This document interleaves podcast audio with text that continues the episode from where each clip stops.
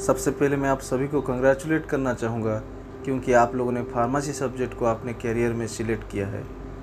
अभी आप सबके मन में ये डाउट ज़रूर आ रहा होगा कि एम फार्म तो हमने कंप्लीट कर लिया बट इसके बाद अगर हमको फार्मास्यूटिकल इंडस्ट्री में जाना है तो कौन से डिपार्टमेंट में जाना है और कैसे कैरियर बनाना है? दोस्तों फार्मा इंडस्ट्री में काफ़ी सारे सेक्टर्स है, जैसे कि R and D manufacturing marketing and sales etcetera इन सब में मेरा personal interest R and D में है।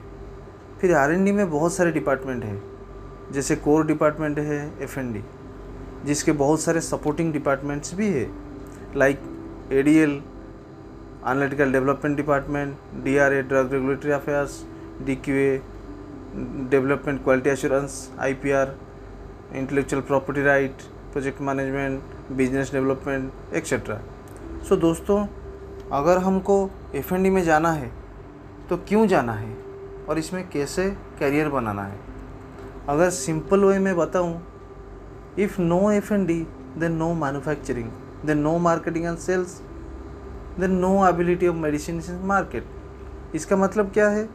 अगर फॉर्मुलेशन डेवलपमेंट नहीं होगा तो मार्केटिंग में मेडिसिन नहीं मिलेगा।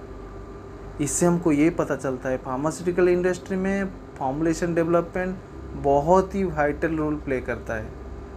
सो अभी क्वेश्चन है, इसमें कैरियर कैसे बनाना है? पहले तो आपको समझना होगा एफ़ में कैसे काम होता है।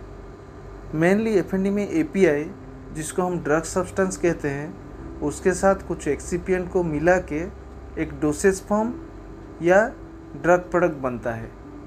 डोसेज फॉर्म बोले तो tablets capsules solutions cream gel injection ये सबको हम डोसेज फॉर्म बोलते हैं। ठीक है? सो नॉर्मली डिफरेंट मार्केट के लिए फॉर्मुलेशन डेवलप डेवलपमेंट का जो क्राइटेरिया होता है वो अलग से होता है। Depending on the rules and regulation so अगर हम डोमेस्टिक के लिए फॉर्मुलेशन डेवलपमेंट कर रहे हैं तो हमको इंडियन एफडीए का रूल्स फॉलो करना पड़ेगा। अगर हम ग्लोबल मार्केट के लिए फॉर्मुलेशन डेवलपमेंट कर कर रहे हैं तो कंट्री वाइज उसका जो डेवलपमेंट अथॉरिटी रहेगा उसका रूल्स एंड रेगुलेशन हमको फॉलो करना पड़ता है। सो so, दोस्तों अभी मैं फॉर्मुलेशन डेवलपमेंट का कुछ स्टेजेस के बारे में डिस्कस करना चाहता हूँ। फॉर्मुलेशन डेवलपमेंट डिफरेंट स्टेजेस में होता है। Number one licensing part number two purchasing of A P I and excipients number three preliminary experimental trials number four stability charging and testing and final technology transfer to plant licensing part में हम क्या करते हैं? Licensing part में हम पहले क्या करते हैं? प्रोडक्ट इनिशिएशन फॉर्म एफएनडी के पास आता है। वो प्रोडक्ट इनिशिएशन फॉर्म आने के बाद हम form twenty nine form twenty nine एक रहता है फॉर्म जिसका हमको एफडीएस से क्लियरेंस लेना पड़ता है। Before testing and analysis of any product जब हमको फॉर्म ट्वेंटी नाइन के अगेंस्ट में हमको लाइसेंस टेस्ट टेस्ट लाइसेंस का अप्रूवल एफ़ से मिल जाता है। उसके बाद हम एपीआई और एक्सीपियंट का परचेसिंग स्टार्ट कर देते हैं। और वो एपीआई एंड एक्सीपियंट हमारे आर में अवेलेबल होने के बाद हम कुछ प्रिलिमिनरी एक्सपेरिमेंटल ट्रायल्स लेते हैं। और उसके साथ साथ हम स्टेबिलिटी चार्जिंग वो जो डिफरेंट ट्रायल बैचेस का करते हैं और साइमल्टेनियसली उसका टेस्टिंग भी करवाते हैं, लेकिन वो टेस्टिंग एनालिटिकल डेवलपमेंट लैब करता है। जब हमको अप्रोप्रिएट रिजल्ट्स मिल जाता है, उसके बाद हम वही फॉर्मुलेशन को टेक्नोलॉजी ट्रांसफ़र करते हैं और plant for the commercial manufacturing okay दोस्तों, कुछ वैल्यूबल पॉइंट्स मैं आपके साथ शेयर करना चाहता हूँ। अगर आपको ये चीज़, कुछ चीज़ मैं आपको बताना चाहता हूँ, जिसको अगर आप इम्प्लीमेंट करेंगे तो आप आरएनडी में ज़रूर खुद को एक मुकाम पर पहुँचा पाएँगे। For example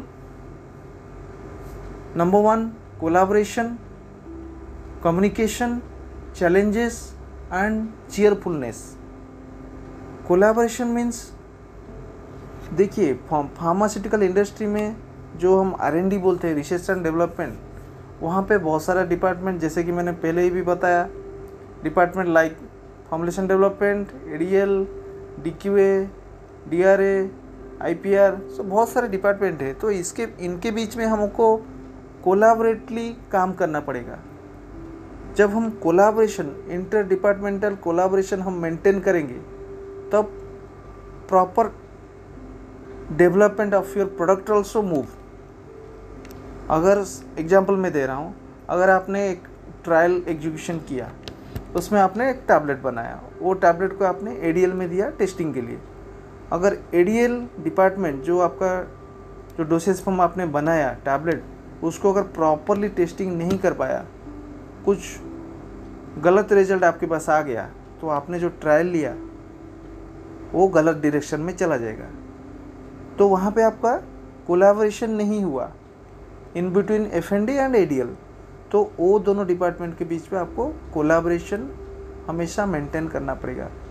तो ऐसे ही बाकी जितने भी डिपार्टमेंट्स है आर एन डी में all departments are interconnected with each other तो सभी डिपार्टमेंट के बीच में हमको कोलाबरेटली काम करना पड़ेगा। Second point communication so communication is very vital things in any industry so we have to maintain proper communication between inter departments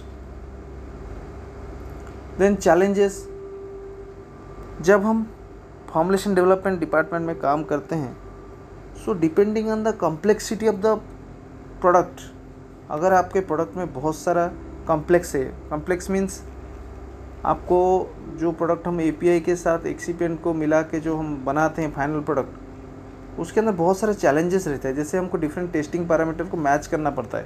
for example ऐसे या डिजोल्यूशन या आरएस जो टेस्टिंग रिलेटेड सब्सटेंस टेस्टिंग अगर वो हमको नहीं मिलता है तो हमको बहुत सारा चैलेंजेस का सामना करना पड़ता है। तो इसके लिए बहुत सारा टेक्निकल थिंग्स हमको स्टडी करना पड़ता है और उसको इम्प्लीमेंट भी करना पड़ता है। जब हम इम्प्लीमेंट करेंगे, धीरे धीरे धीरे धीरे वो हमारे चैलेंजेस को हम अचीव कर पाएँगे। Then fourth one is cheerfulness जब हम आर में काम करते हैं, हमारा mind always should be stable and should be in a cheerful state जिसके कि हमारा जो ध्यान रहेगा प्रोडक्ट के ऊपर, वो प्रॉपर मेंटेन होकर रहेगा। तो ये भी ज़रूरी है। चार थिंग्स जो मैंने बोला collaboration communication challenges and cheerfulness ये चारों चीज़ को हमको मेंटेन करना पड़ेगा जब हम कोई प्रोडक्ट न्यू प्रोडक्ट डेवलप करते हैं एफ़ एन डी डिपार्टमेंट में अगर ये सब चीज़ ध्यान में रख के काम करेंगे तो मैं गारंटी के साथ कहता हूँ, आप ज़रूर सफलताएँ हासिल करोगे Hope these things may help you to give a path for your bright future. Thank you very much.